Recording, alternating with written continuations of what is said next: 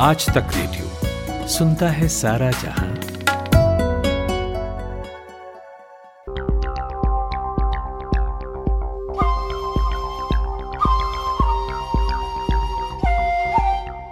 हाल ही में एक रिपोर्ट आई है जो हमारे लिए वायु प्रदूषण को एक अलग नज़रिए से समझने का रास्ता तैयार करता है। क्या खास है इस रिपोर्ट में? दरअसल यह रिपोर्ट वायु प्रदूषण को जीडीपी के साथ जोड़कर एक अलग तरह की तस्वीर पेश करता है। मेडिकल जर्नल द लैंसेट में एक रिपोर्ट छपी है और इसके अनुसार एयर पॉल्यूशन का इम्पैक्ट न सिर्फ़ ह्यूमन बॉडीज़ पर बल्कि हमारी अर्थव्यवस्था पर भी भयंकर रूप से पड़ा है। रिपोर्ट में बताया गया है कि 2019 में वायु प्रदूषण के कारण जो बीमारियाँ हुई, उससे देश में करीब 17 लाख लोगों को जान गंवानी पड़ी। ये आंकड़ा देश में हुई कुल डेथ का करीब 17 फ़ीसदी है। अब समझते हैं कि इन मौतों का इकोनॉमी पर क्या इम्पैक्ट पड़ा। तो एयर पॉल्यूशन की वजह से जो मौत और बीमारियाँ हुई, उसने देश की जीडीपी को एक दशमलव चार फ़ीसदी का नुकसान पहुँचाया। अगर आप इन आंकड़ों को रुपए में कन्वर्ट करेंगे तो यह करीब दो लाख साठ हज़ार करोड़ रुपए बैठता है।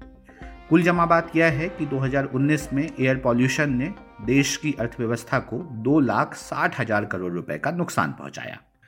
अब यहाँ से सवाल कई हैं, जैसे, वायु प्रदूषण के कारण हुई मौतों का जीडीपी से क्या लिंक है?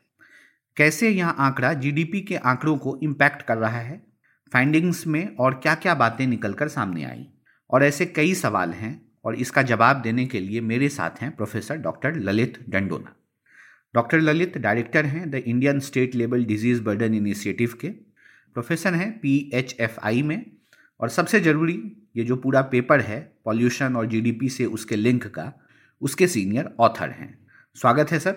थैंक यू सर ये पॉल्यूशन और जीडीपी के लिंक का जो विषय है ये बहुत ही अलग और यूनिक तरह का रिसर्च है। इस एंगल पर बात नहीं होती है बहुत अधिक। अगर आप सबसे पहले लिंक समझा दें दोनों के बीच का और कैसे यह आंकड़ा निकल कर आया है तो चीज़ें समझने में और आसान होंगी। इसमें लिंक ऐसा है कि एयर पोल्यूशन की वजह से एक तो प्री मेच्योर डेथ होती है, मौत होती है, और दूसरा बीमारियाँ होती हैं जिससे कि इंसान मरता नहीं है, लेकिन बीमार पड़ जाता है। तो इन दोनों की वजह से प्री मेच्योर डेथ माने कि यंगर एज पे डेथ और बीमारी से इंसान की प्रोडक्टिविटी की, काम करने की क्षमता या तो नहीं रहती मृत्यु की वजह से और या कम हो जाती है बीमारी की वजह से। हमने इकोनॉमिक मेथड्स यूज़ करके इस, ये जो सत्रह लाख मौत एयर पोल्यूशन की वजह से है और काफ़ी सारे लोग जिनको की बीमारियाँ हैं, जिसकी वजह से उनको डिसेबिलिटी मानी जा सकती है, जिसकी वजह से वो काम पूरा नहीं कर पाते, उसको हमने प्रॉपर इकोनॉमिक मेथड्स यूज़ करके पैसे में ट्रांसलेट करा कि इससे कितना नुकसान भारत को और हर स्टेट को कितना नुकसान हुआ है 2019 तो लिंक ये है कि बीमारी की वजह से अर्ली डेथ और बीमारी की वजह से जो डिसेबिलिटी है, उसको हमने से में ट्रांसलेट किया। तो इससे हमने कंप्यूट किया कि देश में 1.4 परसेंट ऑफ़ द जीडीपी के समान इसका नुकसान हुआ है। ठीक है। आ, क्या मुख्य बातें रही इस रिपोर्ट्स की वो हम आपसे जानेंगे लेकिन उससे पहले एक और चीज़ समझ लेते हैं कि रिपोर्ट में एक बात कही गई है कि वायु प्रदूषण से जुड़ी जो बीमारियाँ हैं और उसके इलाज पर हम जीडीपी का महज 0.4 परसेंट जो है वो खर्च करते हैं जबकि इम्पैक्ट कितना अधिक निकल कर आया लगभग 1.4 परसेंट और एक बात जो और समझ में आई कि इसका सबसे अधिक प्रभाव जो है वो कम विकसित राज्यों पर पड़ा है। इस कैलकुलेशन में ये कैसे लिंक निकल कर आया? इम्पैक्ट का कम विकसित राज्यों पे, जो राज्य सबसे कम विकसित हैं, उस पर। ये जो कम डेवलप्ड राज्य हैं, खास करके नॉर्थ इंडिया और सेंट्रल इंडिया में, इनमें एयर पोल्यूशन ज़्यादा है दो वजहों से। एक तो आउटडोर एयर पोल्यूशन जो कि अमूमन नॉर्थ इंडियन स्टेट्स में ज़्यादा है काफ़ी रीजंस हैं उसके।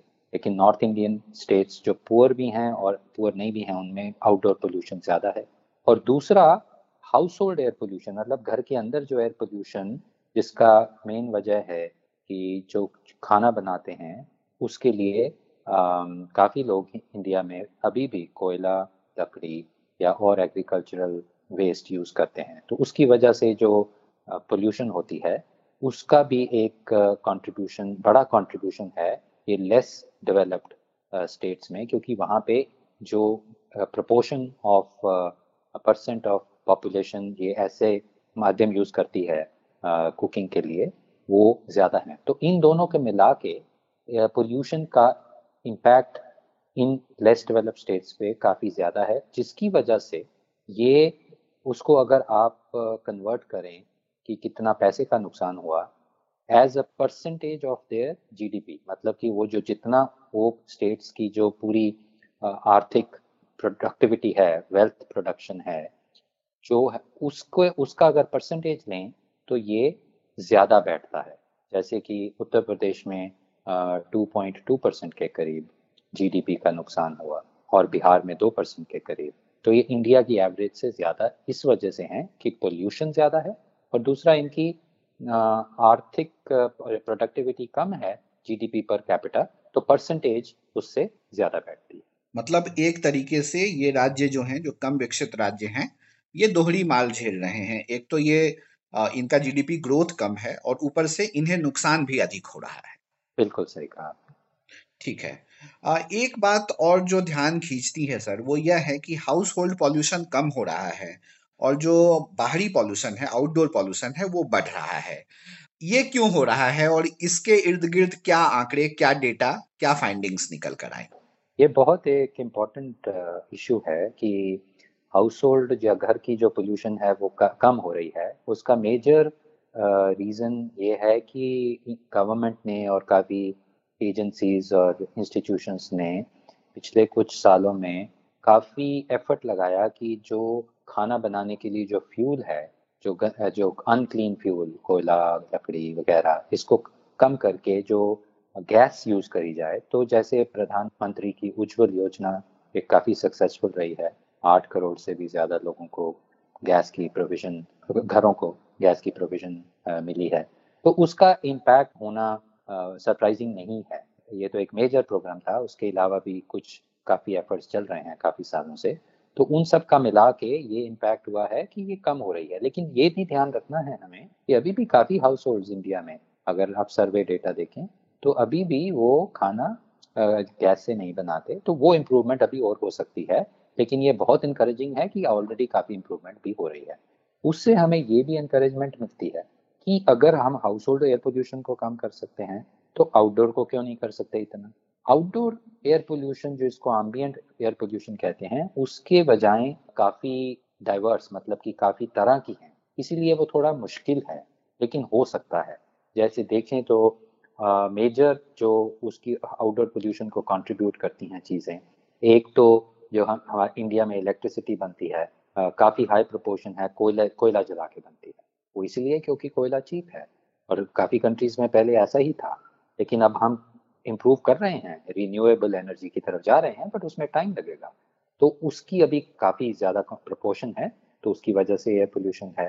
दूसरा इंडस्ट्रियल एमिशंस हैं। तीसरा, हमारी कंस्ट्रक्शन एक्टिविटीज़ में बहुत डस्ट उठता है, जिसको हम जो प्रोटेक्ट कर सकते हैं डस्ट उड़ने से वो नहीं करते। फिर ट्रांसपोर्ट का एक बड़ा, बहुत बड़ा कंट्रीब्यूशन है। जैसे कि हम सब जानते हैं कि हर साल बढ़ती जा रही हैं व्हीकल्स रोड पे। और काफ़ी व्हीकल्स ऐसी भी हैं जो कि पूरी क्लीन एमिशंस नहीं देती और सब स्टैंडर्ड हैं। तो उसके बड़े रीजंस हैं। तो जैसे वेस्ट हम बर्न करते हैं, वो भी एक कंट्रीब्यूटर है पोल्यूशन का, सर्दियों में खास करके जो कचरा है उसको बंद करते हैं। फिर जो एग्रीकल्चरल स्टबल है, उसका भी ज़िक्र आता है इस सीज़न में। तो ये मिलजुल के काफ़ी सारी चीज़ें जो कि कंट्रीब्यूट करती हैं आउटडोर एयर पोल्यूशन में ये एक ही सोल्यूशन इनके लिए नहीं है, जैसे कि हाउस होल्ड एयर पोल्यूशन के लिए है। इसीलिए इससे थोड़ा ज़्यादा चैलेंजिंग है। लेकिन हर चीज़ का सोल्यूशन है और वो हमें मालूम भी है कि क्या कर सकते हैं जो ये एमिशन कम हो। अब बात यह है कि इसको कितना ज़ोर से और कितना प्रोएक्टिवली हम पुश कर सकते हैं। हम सोचते हैं कि ये जो जीडीपी से लिंक फाइंडिंग हमने रिपोर्ट करी हैं, उससे मोटिवेशन और मिलेगा कि इस जो जीडीपी लॉस को हम आउटडोर एयर पोल्यूशन जो अभी कम नहीं हुआ, उसको कैसे कम करके जीडी अपनी आर्थिक लॉस को कम कर सकें।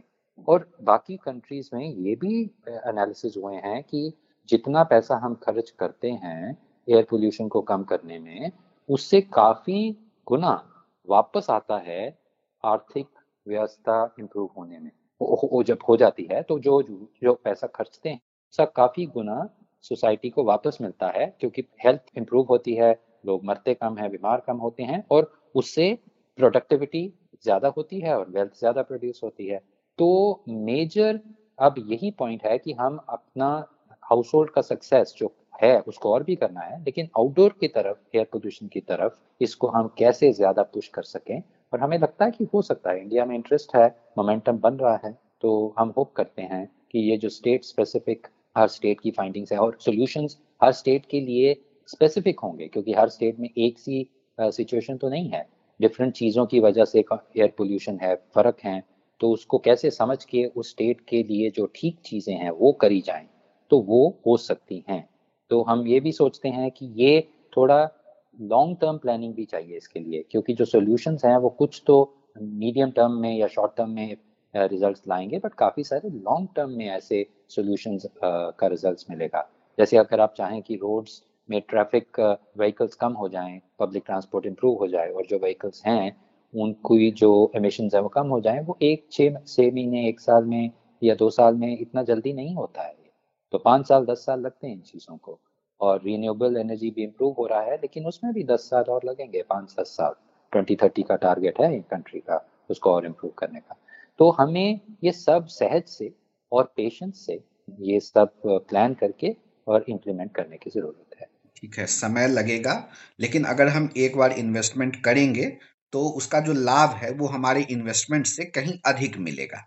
ये काफ़ी हाई लाइकलीहुड है ऑलमोस्ट सर्टन है क्योंकि जो दुनिया भर में जहाँ पे सक्सेसेस हुई हैं और वहाँ पे एनालिसिस जो, जो जो ये हुए हैं वो यही बताता है। तो हम मानते हैं कि ये वेस्टेड इन्वेस्टमेंट नहीं रहेगी ना कि लोग हेल्दी और खुशहाल महसूस करेंगे ज़्यादा लेकिन आर्थिक व्यवस्था का भी काफ़ी इम्प्रूव होगी इस इन्वेस्टमेंट से। तो आपने बिल्कुल सही कहा। ठीक है। आ, सर जीडीपी की बात होती है तो इकोनॉमी की भी बात होती है और एक हमारा जो है ना एस्पिरेशन है 2024 तक 5 ट्रिलियन डॉलर इकोनॉमी बनने का। अगर ये एयर पॉल्यूशन के कारण जो डेथ्स हो रहे हैं, अगर इसका बर्डन ऐसा ही हाई इम्पैक्ट वाला रहा तो ये जो एक टारगेट है, क्या ये इसे भी कहीं ना कहीं हैम्पर करेगा, कुछ नुकसान पहुंचाएगा? हाँ जी, नुकसान तो पहुँच रहा है अभी, क्योंकि अभी जो प्रोडक्टिविटी जैसे हमने कैलकुलेट करा है कि, देखिए एग्जैक्ट नंबर को ना भी लेके अगर अंदाजन से भी दिखाएँ कि दो, ढाई लाख करोड़ का नुकसान हुआ है एयर पोल्यूशन की वजह से। हम, ये तो कभी नहीं होगा कि बिल्कुल एयर पोल्यूशन नहीं रहेगी। तो अगर इससे आधा भी अगर नहीं होता तो वो बहुत बड़ा कंट्रीब्यूशन होता इंडियन इकोनॉमी को बढ़ाने का। तो वो जैसे 38 बिलियन डॉलर्स लॉस हुआ है। तो वो वो अगर हम इसको ऐड करें तो जो हमारा एम है बढ़ने का ट्रिलियन डॉलर इकोनॉमी में तो ओवर द टाइम अगर हम ये अवॉइड कर सकें लॉसेस तो उसको डेफिनेटली उस लक्ष्य की तरफ़ पहुँचने में मदद करेगा। ठीक है।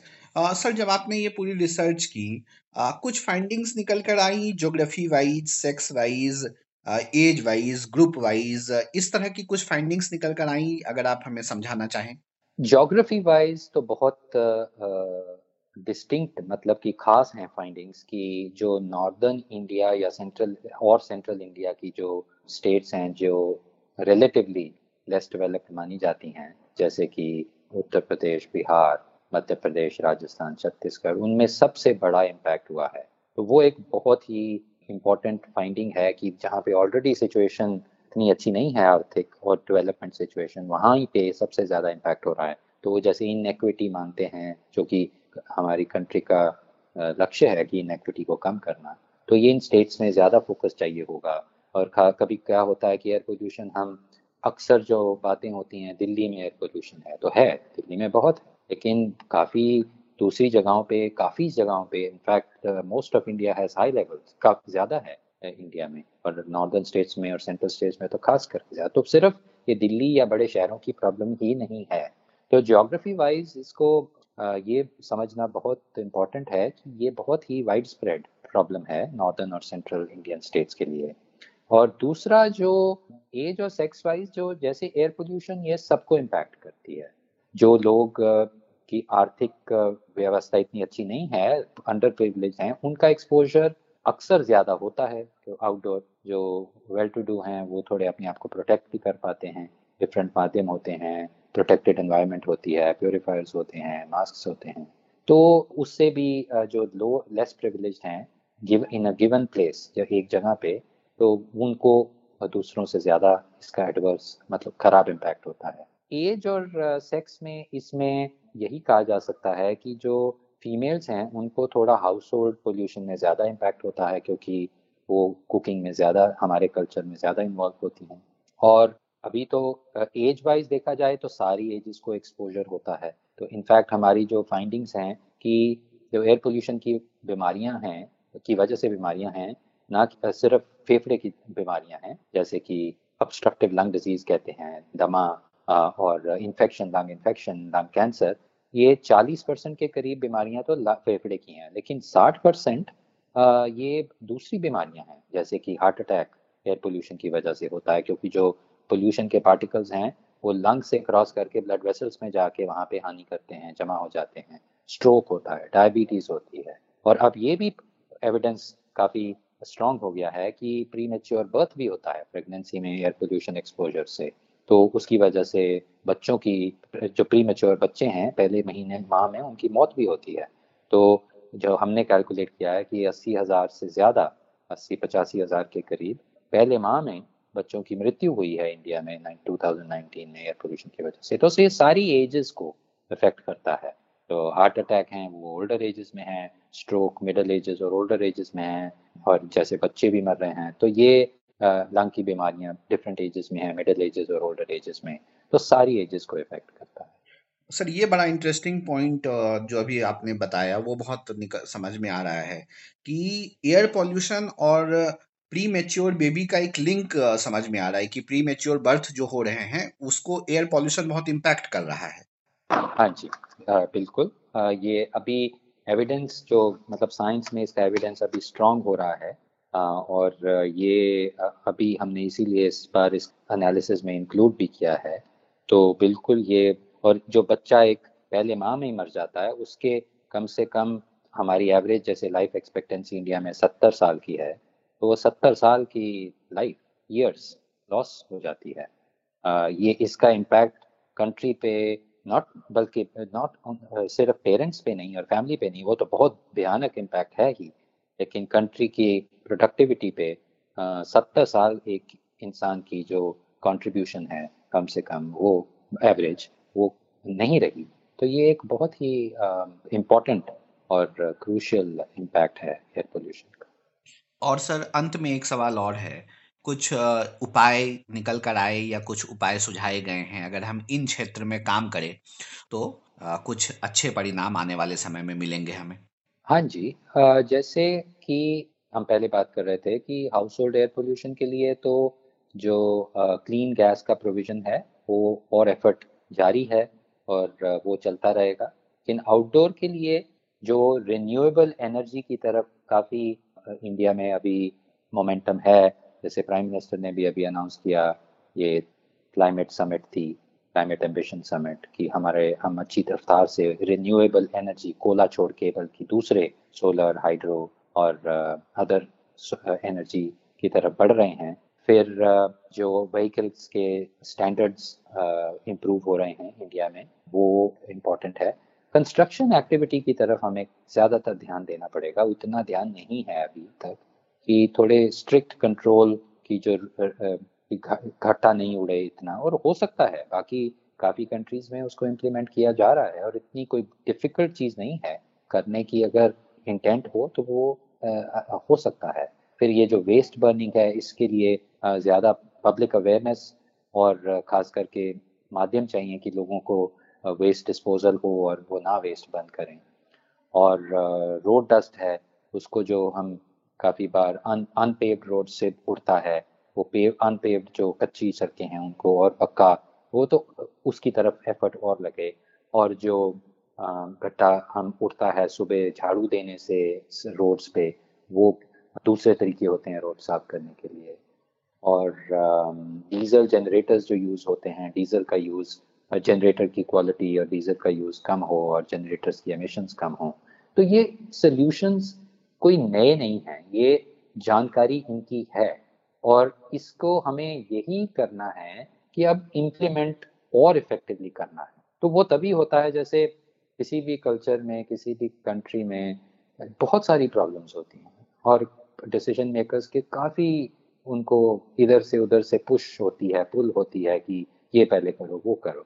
तो हम ये सोचते हैं कि अब इसका ना कि बल्कि सिर्फ़ डेथ्स के ऊपर इम्पैक्ट हमने दिखाया, लेकिन जो कि आर्थिक इम्पैक्ट है, उससे थोड़ी सी और अटेंशन इसको मिल सकती है और मिलनी भी चाहिए कि ये जो हम, हमारे पास थ्योरेटिकली सॉल्यूशंस हैं, इनको हम और इफेक्टिवली ये नहीं कि कुछ हो नहीं रहा, ये भी कहना बहुत इंपॉर्टेंट है कि काफ़ी एफर्ट चल रहे हैं, लेकिन उनको और आगे कैसे बढ़ाया जाए और मोर इफेक्टिवली कैसे प्लान करके इम्प्लीमेंट किया जाए तो वो सब हो सकता है। तो हाँ मैंने आपको लंबा आंसर दिया, लेकिन ये लंबा आंसर इसलिए है क्योंकि इसका कोई सिंपल वन, टू, थ्री वाले सोल्यूशन ऐसे नहीं है कि जो अभी करें तो एक साल में छः महीने में सब ठीक हो जाएगा।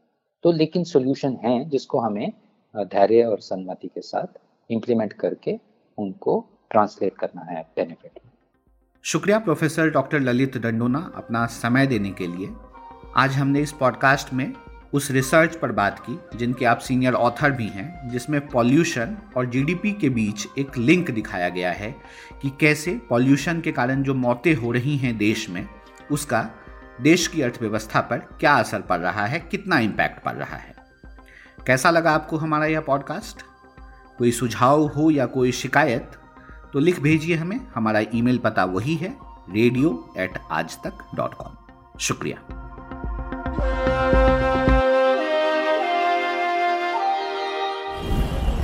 सुबह सुबह ऐसा लगता है कि सबकी गाड़ी छूट रही है, लेकिन न्यूज़ भी तो मिस हो रही है। स्कूल, कॉलेज या ऑफ़िस की पूरी तैयारी तो हो जाती है, मगर देश दुनिया की अपडेट्स ले पाते हैं क्या? तो आपकी प्रॉब्लम का स्मार्ट सॉल्यूशन ये है कि अपनी सुबह की शुरुआत आप आज तक रेडियो के साथ कीजिए।